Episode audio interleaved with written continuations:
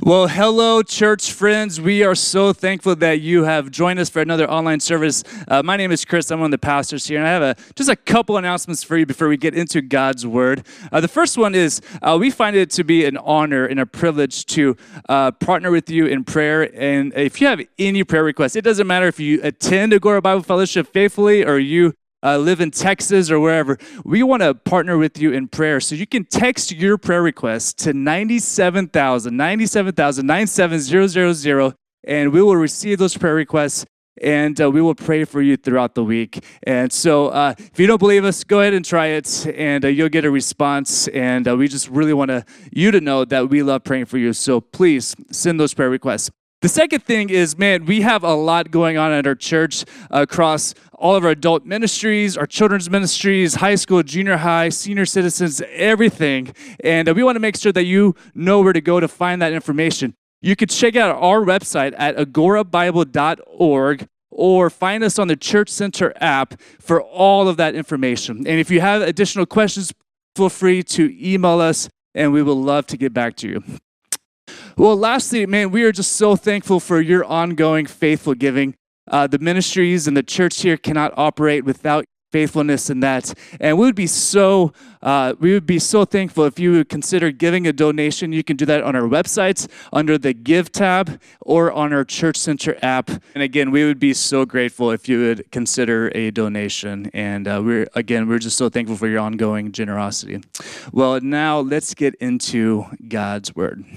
Well, thanks, Chris, and greetings, online church family. Excited to be with you, just spending some time in God's Word. Just finishing up this series that we've been in. It's really been a powerful one as we've considered some of the more famous, what you'd call meltdowns in Scripture, uh, cautionary tales that we can uh, glean from. And as we're starting the conversation this week, I noticed something how our, our world works. Our universe has certain, I don't know, what you'd call laws that govern it, things that are in place, things we're all familiar with, such as gravity, such as thermodynamics, such as uh, kind of day to day mathematics, how laws work with that, economic laws of supply and demand, and of course, the most important one your wife is always right. You see, there's, there's laws that kind of govern how this universe works. And what I would suggest is there's also laws that you start to see that are true in the spiritual world.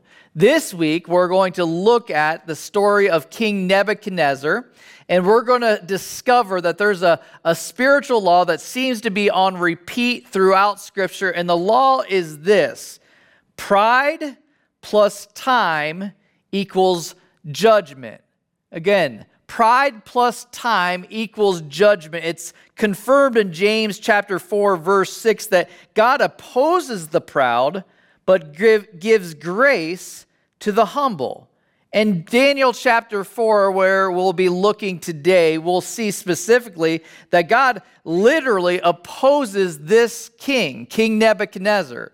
Now, we're going to, just to make the sermon go a lot shorter, we're going to abbreviate his king. I'm going to refer to him as King Neb for the rest of our time together. So, King Neb demonstrates cause and effect. But here's the thing is it's more than just, as we notice in God's word, it's more than just the story about King Neb.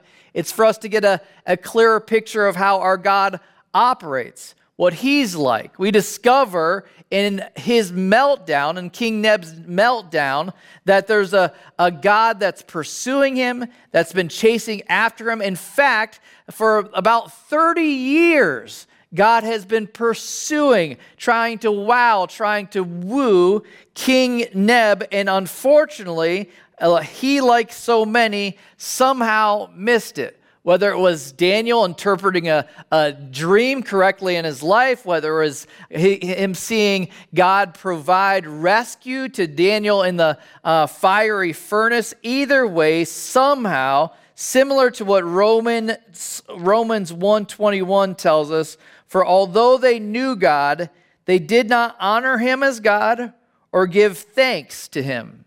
You see, King Neb saw it, he was exposed to it, but completely missed it. He was entangled in the webs of his own pride right now. So, unfortunately, God has to shift to a little different approach in our text today to get King Neb's attention.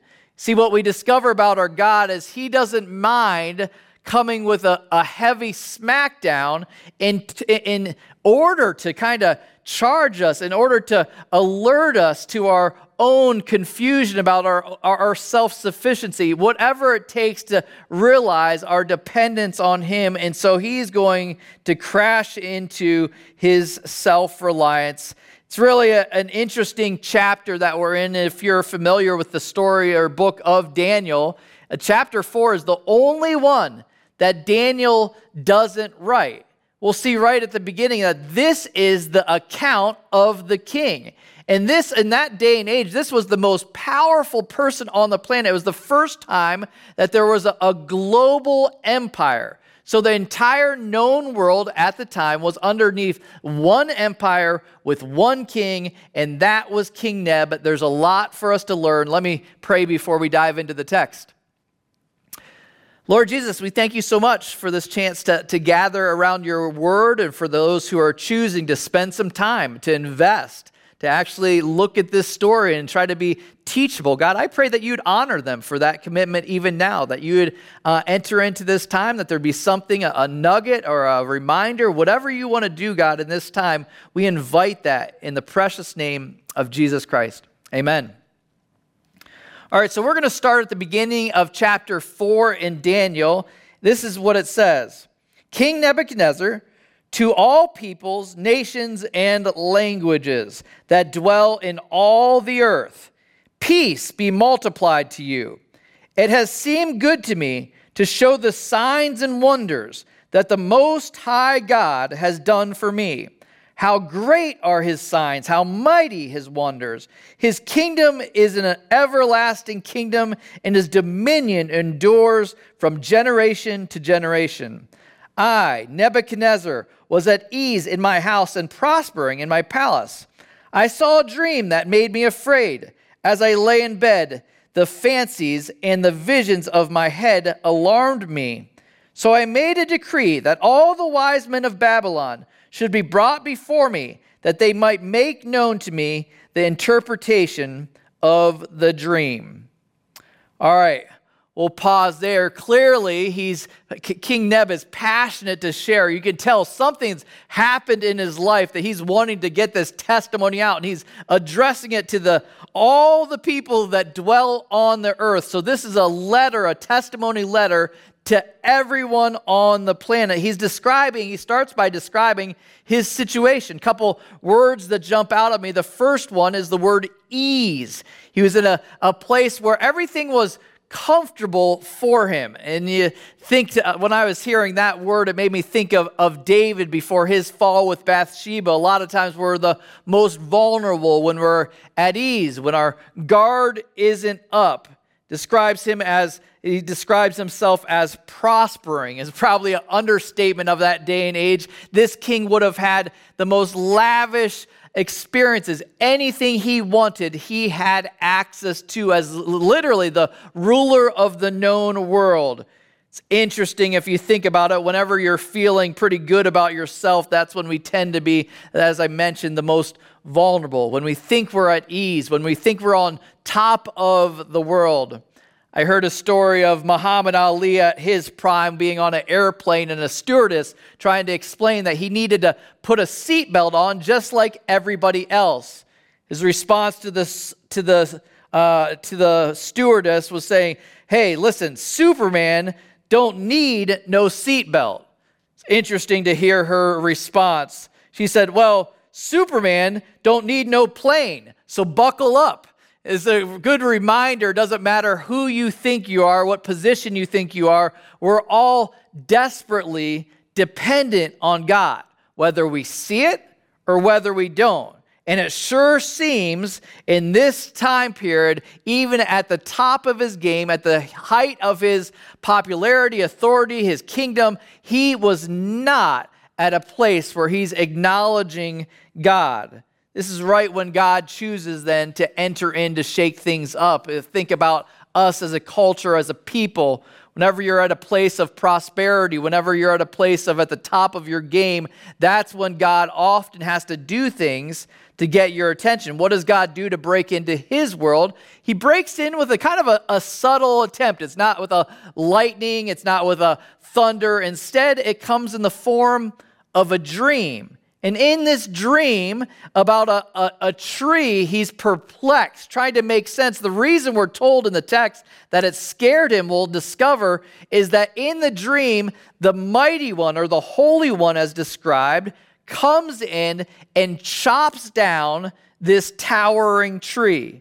It refers to, in the, in the dream, it refers to him as becoming this tree that became a, a stump, refers to it as becoming like an animal eating grass. Uses the word him, which is uh, a, probably a, a, a, sign that it's not just talking about a, a physical tree. So, what does the king decide to do? He requires, it says that he makes a decree that all of the wise men need to come immediately and help him make sense out of this perplexing dream. It's interesting in verses 7 through 18, we see the whole chaos of all the wise men of, the, of Babylon coming and trying to solve it. They're, in their foolishness, they have no answer. In fact, all of them are stumped. No pun intended. But in this opportunity, this is where God brings and elevates Daniel as the one that's going to provide the answer. It's interesting, though, how that works so often, even when we know that the people are not going to give good counsel. We have a tendency to go to all the wrong places for counsel whether it's internet, whether it's self help stuff, whether it's uh, counselors that we know aren't following the Lord. Man, if we just started with the, the person of God, going to the person that's rooted and grounded in God's word, what he learns and discovers is that's the only place that you're going to find truth. Verse 19, we see as we jump ahead how it plays out what he finally lands on Daniel. Verse 19, then Daniel whose name is Belteshazzar, was dismayed for a while, and his thoughts alarmed him.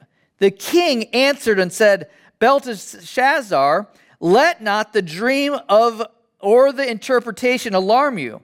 Belteshazzar answered and said, My lord, may the dream be for those who hate you, and its interpretation for your enemies. The tree you saw, which grew and became strong, so that its top reached the heaven, and it was visible to the end of the whole earth, whose leaves were beautiful and its fruit abundant, and in which was food for all, under which beasts of the field found shade, and whose branches the birds of the heavens lived. Verse 22 It is you, O king, who have grown and become strong. Your greatness has grown and reaches to heaven, and your dominion to the ends of the earth. And because the king saw a watcher, a holy one, coming down from heaven and saying, Chop down the tree and destroy it, but leave the stump of its roots in the earth, bound with a band of iron and bronze, in the tender grass of the field, and let him be wet with the dew of heaven, and let his portion be with the beasts of the field till seven periods of time pass over him. This is the interpretation, O king. It is a decree of the Most High, which has come upon my Lord the King, that you shall be driven from among men, and your dwelling shall be with the beasts of the field. You shall be made to eat grass like an ox, and you shall be wet with the dew of heaven. And seven periods of time shall pass over you, till you know that the Most High rules the kingdom of men and gives it to whom he will. And as it was commanded to leave the stump of the roots of the tree, your kingdom shall be confirmed for you from the time that you know that heaven rules. All right, now I know that was a lot of text to read and a lot to cover, but basically, I think important details are unpacked there. What's happening is after the dream, we discover that Daniel, as you would imagine, is a little bit hesitant to share the interpretation of this dream. It says that he leaves perplexed because it's like, uh, as you would imagine, you're like, I don't want to tell the king. You tell him. I don't want to explain this because it's literally the most powerful man in the world. You're about to tell him the interpretation that he's not necessarily going to want to hear. We see genuine compassion from Daniel where he says, Man, I, I wish that this was for your enemies, but instead he explains, It is you that we're talking about. The, the stump that's left is a, becomes a, like a, an oxen that literally is going to be living off of the ground, eating like a, confused that he's an oxen, eating the grass, having dew. In other words, uh, sleeping and living outside, uh, living off the land. It's kind of a, a crazy description. You think about it, and the lasting effect of that would be seven years, but it tells him that his kingdom would remain on the other side of this seven years if he acknowledges God. It's kind of an interesting dream for him to have encountered. Or you imagine as you're hearing Daniel talk, there would have been a, a lump in your throat as you're like, whoa, what is happening? He's seen God in the past fulfill exactly what he said he's going to do. He's seen his power demonstrated in the protection of Daniel. Now he sees that until he realizes that heaven rules, it's not until then will his kingdom be returned to him. This is a, a great warning, if you think about it, for anyone, not just kings, not just, not just those in positions of power, but anyone that's enamored with their own accomplishments, thinking that their position and their possessions are solely a result of their own efforts. It's a great reminder of who rules and reigns over all of this. Continue in the text in verse 27. Daniel shows continued compassion on him. Why is this? Why would I say that this is compassion before we read that? Why would I say that this is compassion? The reason this is compassion, if you think about it, man, hey, God would rather bring us to a place of humility, bring us to our knees, bring us to the reality that we desperately need Him, rather than spending an eternity separated from Him in consequence, in punishment. So here, he explains, he gives a, a, a final warning, warning in verse 27. Therefore, in other words, because of this, O king, let my counsel be acceptable to you Look what he tells them to do break off your sins by practicing righteousness and your iniquities by showing mercy to the oppressed, that there may perhaps be a lengthening of your prosperity. We'll pause there. This is the final chance and you think about it, he's pleading with them. Man, that's a, a, a, pretty risky thing. Think about it. He's already confronting the king about his pride, but he's suggesting a way to kind of skip some of the consequence. Man, please turn from your wicked ways. Here's the invitation for every single one of us. That's the gospel message. Every single one of us has this opportunity to repent and to turn and to redirect the ship. He tells them some uh, important things. He tells them to break off your sins. I think that's an interesting choice of words there because a, a lot of times I think we think it can be reduce your sins or, or, or cut back a little bit. But here's the thing is if you're going to see victory in areas of, of oppression in your life, areas of sin in your life, you, there's certain things that need to be broken off. You need to just cut ties. You can't have any part of it any longer. Explains him to cut off things. But here's the thing I found interesting in this section. He doesn't just tell them to stop doing wrong, but he tells them it's kind of a replacement idea to start doing right. Not just, not just sitting in the corner and resisting. I'm not going to do anything bad, but redirecting, using our energy and our affection towards things that matter. And what does he describe as something that matters? What does right living look like? Describes it as showing mercy to the oppressed. Interesting concept for this wealthy, successful king ruling overall. We don't know exactly what's going on in his kingdom, but I imagine some of his successes have been born on the backs of others under oppression. And much like any other world dominant leader in any period of time, that's often how the success is arrived upon. And so he's calling them to live differently. He's saying, you need to start caring for the oppressed. In other words, be a benevolent king. Use your power for good, is the suggestion on the table. It's interesting to see that as an opportunity for us to even ask ourselves that same question How do I show mercy to the oppressed? What do I do to go out of my way to meet the needs for maybe somebody that's struggling? I like what Beth Moore says. She says, sitting in luxury without concern for the oppressed shows we've been corrupted by our Babylon. Interesting thought. Interesting that out of all of the things that he can point to, it's for him to stop sinning and start focusing on caring for those in need. But what keeps us from doing that? What keeps us from doing that so often is our pride. So often we don't want to get dirty. We don't want to roll up our sleeves. In this, in this instance, the king puts in his pride, puts our God to the test because there's no sign that he repents, there's no sign that he turns, there's no sign of change. Basically, he's saying, let's see if God's going to do what he says he's going to do. In verse 28, we see that God did exactly what he warned. It says, All this came upon King Nebuchadnezzar. At the end of 12 months, he was walking on the roof of the royal palace of Babylon. And the king answered and said, is not this great Babylon, which I have built by my mighty power, as a royal residence and for the glory of my majesty? While the words were still in the king's mouth, there fell a voice from heaven O King Nebuchadnezzar, to you it is spoken, the kingdom has departed from you, and you shall be driven from among men, and your dwelling shall be with the beasts of the field, and you shall be made to eat grass like an ox. And seven periods of time shall pass over you until you know that the Most High rules the kingdom of men and gives it to whom he will. Immediately, the word was fulfilled against Nebuchadnezzar.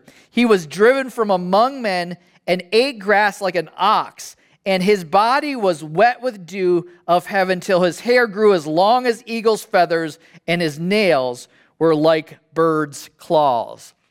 What in the world? What is happening here? This is a uh, I don't know, one of the mo- most unbelievable stories found in Scripture, in my opinion, at least a portrayal of someone being brought from the highest peak to the lowest low. Basically, what you see is God gave him plenty of opportunity. Notice in the beginning, it says all this came about to King Neb at the end of how much time? It says at the end of 12 months. So he gives, after Daniel's warning, he gives him a full year a full year to contemplate what he had seen, what he had heard, what, what was uh, the caution given against him, the interpretation that was extended to him. He has 12 months to decide what to do with it. It's interesting. After those 12 months, you see nothing has changed in King Neb's heart. You see, he's still obsessed. He starts referring to, I've built my mighty power for the glory of my majesty. That was the catalyst. His prideful thinking, expressed verbally, was the catalyst for God's action. God's like, all right, that's it. I can't take it anymore. This, this guy has gotten way too big for his britches, and I need to remind him of who the king is. It's interesting, we're told that God responds immediately. Look what it says. While the words were still in the king's mouth, basically, while he hadn't even gotten finished bragging about all of his accomplishments before the Lord started to interrupt, to break in, we're told that the voice from heaven came. Here's the thing that's important to understand. This wasn't just didn't just play itself out without some kind of an explanation. Literally, a rumbling voice from heaven. We don't know who all heard that voice, but I'm guessing that it wasn't a faint voice. It was a God demonstrating his power and who's in control tells him and explains to him some critical things that clearly hadn't sunk in. He wanted to make sure that he knew who the one is that decides and determines who rules and reigns in this earth. I was thinking about that as so many of us stress about uh, votes, about uh, politics, about political leaders, who's in power, who's not in power, who we wish was in power, who we wish wasn't in power, all of that stuff. And for us to be brought back to the reminder of what we see in the text here is the only people that are in positions of authority is because God has allowed them to be there. It may be a consequence, it may be a, a, a reward, it can t- take all kinds of looks. It might just be Him accomplishing a purpose with a group of people. But either way, in this context, we see that He takes somebody that was uh, on the top of his game and brings him low. Most extensive description of insanity found in anywhere in Scripture. It's this type of insanity that this man is confused and thinking he's literally an ox. There's actually terms for this. There's zoanthropy, where someone acts like an animal, but the specific term for this is boanthropy. It's a psychological disorder where someone actually believes they're a cow. That's what's happening here is he's under the delusion, no, no longer thinking that he's a man. It's interesting to see how often archaeological finds discover things that support scripture. And in the Babylon, as they've uncovered and discovered more and more ancient uh, uh, scripts, different things written, different uh, characters, different things from that time period, they realized that there was a seven year gap where the king was somehow outside of the kingdom. And they, they, for whatever reason, maybe they heard God's voice, for whatever reason, his kingdom was saved for him. Maybe because everybody that knew what took place is like, I'm not going to be king. You're, you're going to be king? No, I'm not going to be king. I wouldn't want to be king when you're dealing with a God that's imposing his justice. So for seven long years, Neb experienced the consequence of his pride. So much so, it describes him getting long hair for of his nails like the claws of an eagle. Kind of a crazy description. Eating grass. What in the world is going on? After those seven years, verse 34, we'll keep moving. It says, At the end of the days, I, Nebuchadnezzar, remember this is him telling the story, can you imagine? Lifted my eyes to heaven, and my reason returned to me, and I blessed the Most High, and praised and honored him who lives forever. For his dominion is an everlasting dominion, and his kingdom endures from generation to generation. All the inhabitants of the earth are according are accounted as nothing, and he does according to his will among the host of heaven and among the inhabitants of the earth, and none can stay his hand or say to him, What have you done? At the same time, my reason returned to me, and for the glory of my kingdom, my majesty and splendor returned to me. My counselors and my lords sought me, and I was established in my kingdom, and still more greatness was added to me. Now I, Nebuchadnezzar, praise and extol and honor the King of heaven, for all his works are right and his ways are just, and those who walk in pride, he is able to humble. Wow. Quite the testimony explanation there. So we're, we're told exactly how this plays out there's an indication of him starting to coming back. Do you see what, what actually brings him back? It says, Now I, Nebuchadnezzar, lifted my eyes to heaven. It was in this wilderness of insanity that finally brought Neb to his senses. He's on his knees. He finally looks up. He's pro- finally brought back. It's encouraging to see. So, we're in this conversation about mental health stuff that nobody's beyond God's reach. Nobody's beyond his care. There's nobody beyond his compassion, his ability to restore, to make new. He's like, man, I'm gonna, I'm gonna bring you out of this pit and I'm gonna elevate you back. But it starts when we actually look to heaven. When we turn our eyes to him, then he's like, all right, now I can do something here. Now I can, now I can work. The language changes. Look at some of the terms that he used. He says, I blessed the Most High and praised and honored him. Do you see the difference there? Who was he praising and honoring before? Before it was about my kingdom and my accomplishments. Now it's like, man, it's all about him. It's all about the most high. You see, all of a sudden he recognizes his position in all of this. There's something about seven years living like a cow that changes the lens in which you see things. He was reestablished. It's kind of cool to see that there's submission, but there's also restoration, that he brought him back to a place of, of authority, to a position of leadership, but a different mindset. Now, all of a sudden, he re- realizes his dominion is everlasting. He realizes the, how temporary his spot as king is going to be. Basically, he ends with this conclusion. You can read it again. It says, he says, all his works are right and his ways are just. In other words, he's not questioning his authority, his decision. He's like, I can't question him. It's not me for to question. And look at the last thing he says. And those who walk in pride, he is able to humble. Talk about somebody that's speaking from experience. He's like, listen, I, if there's anybody that knows what it looks like to walk in pride and be humbled, it is me. It is me that recognizes this and understands. And you see a changed man all of a sudden praising the God on high. It's a complete surrender and now dependence on God. And if you think about it, that's where he's wanting to bring every single one of us. And as I said at the beginning, he doesn't mind bringing us to our knees in order for us to finally look up.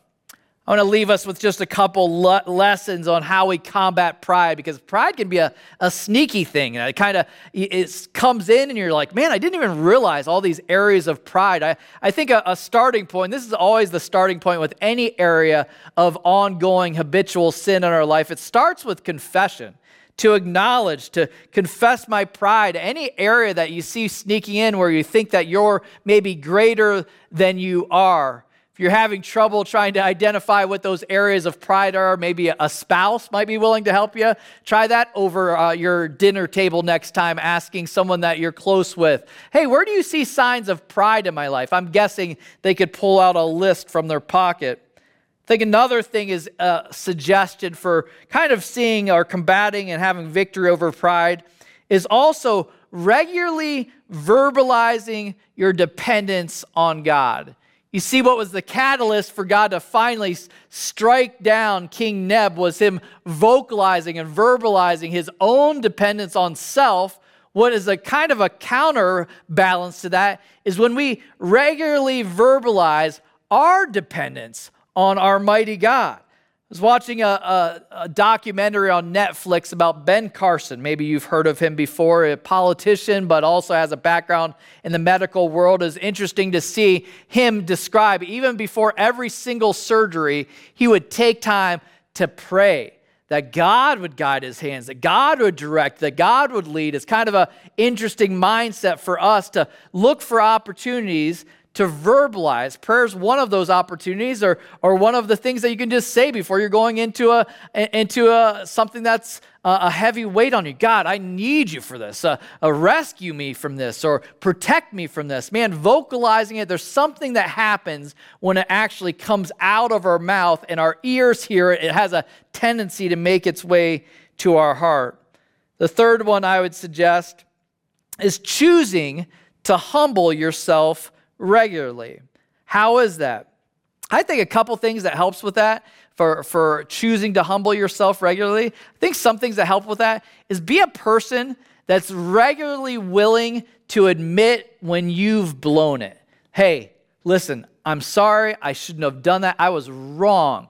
Period. Not with the, so often we want to follow that with an excuse of 10 reasons why we did it. But no, just leave it at that. I was wrong. I shouldn't have done that and reminders of we're not perfect. We're in need of grace. We're constantly dependent on His mercies extended to us. Just some different ways, A couple other practical ways to uh, humble yourself is look to be a student, be teachable, Don't, don't be a, a know it all. Look to learn from people. I think that helps with humility. I think another thing that helps with humility, as we've seen uh, demonstrated here, is looking for opportunities to serve maybe somebody that's less fortunate. It's a, a good reminder of, man, I could have I could have been there with one change of a decision. Man, I could have been there with one different life circumstance. I think serving others is another wonderful way to humble yourself you think about it, Jesus was the perfect demonstration of humility. First off, coming off of the out of the throne room of heaven to come down to be amongst us, to become a,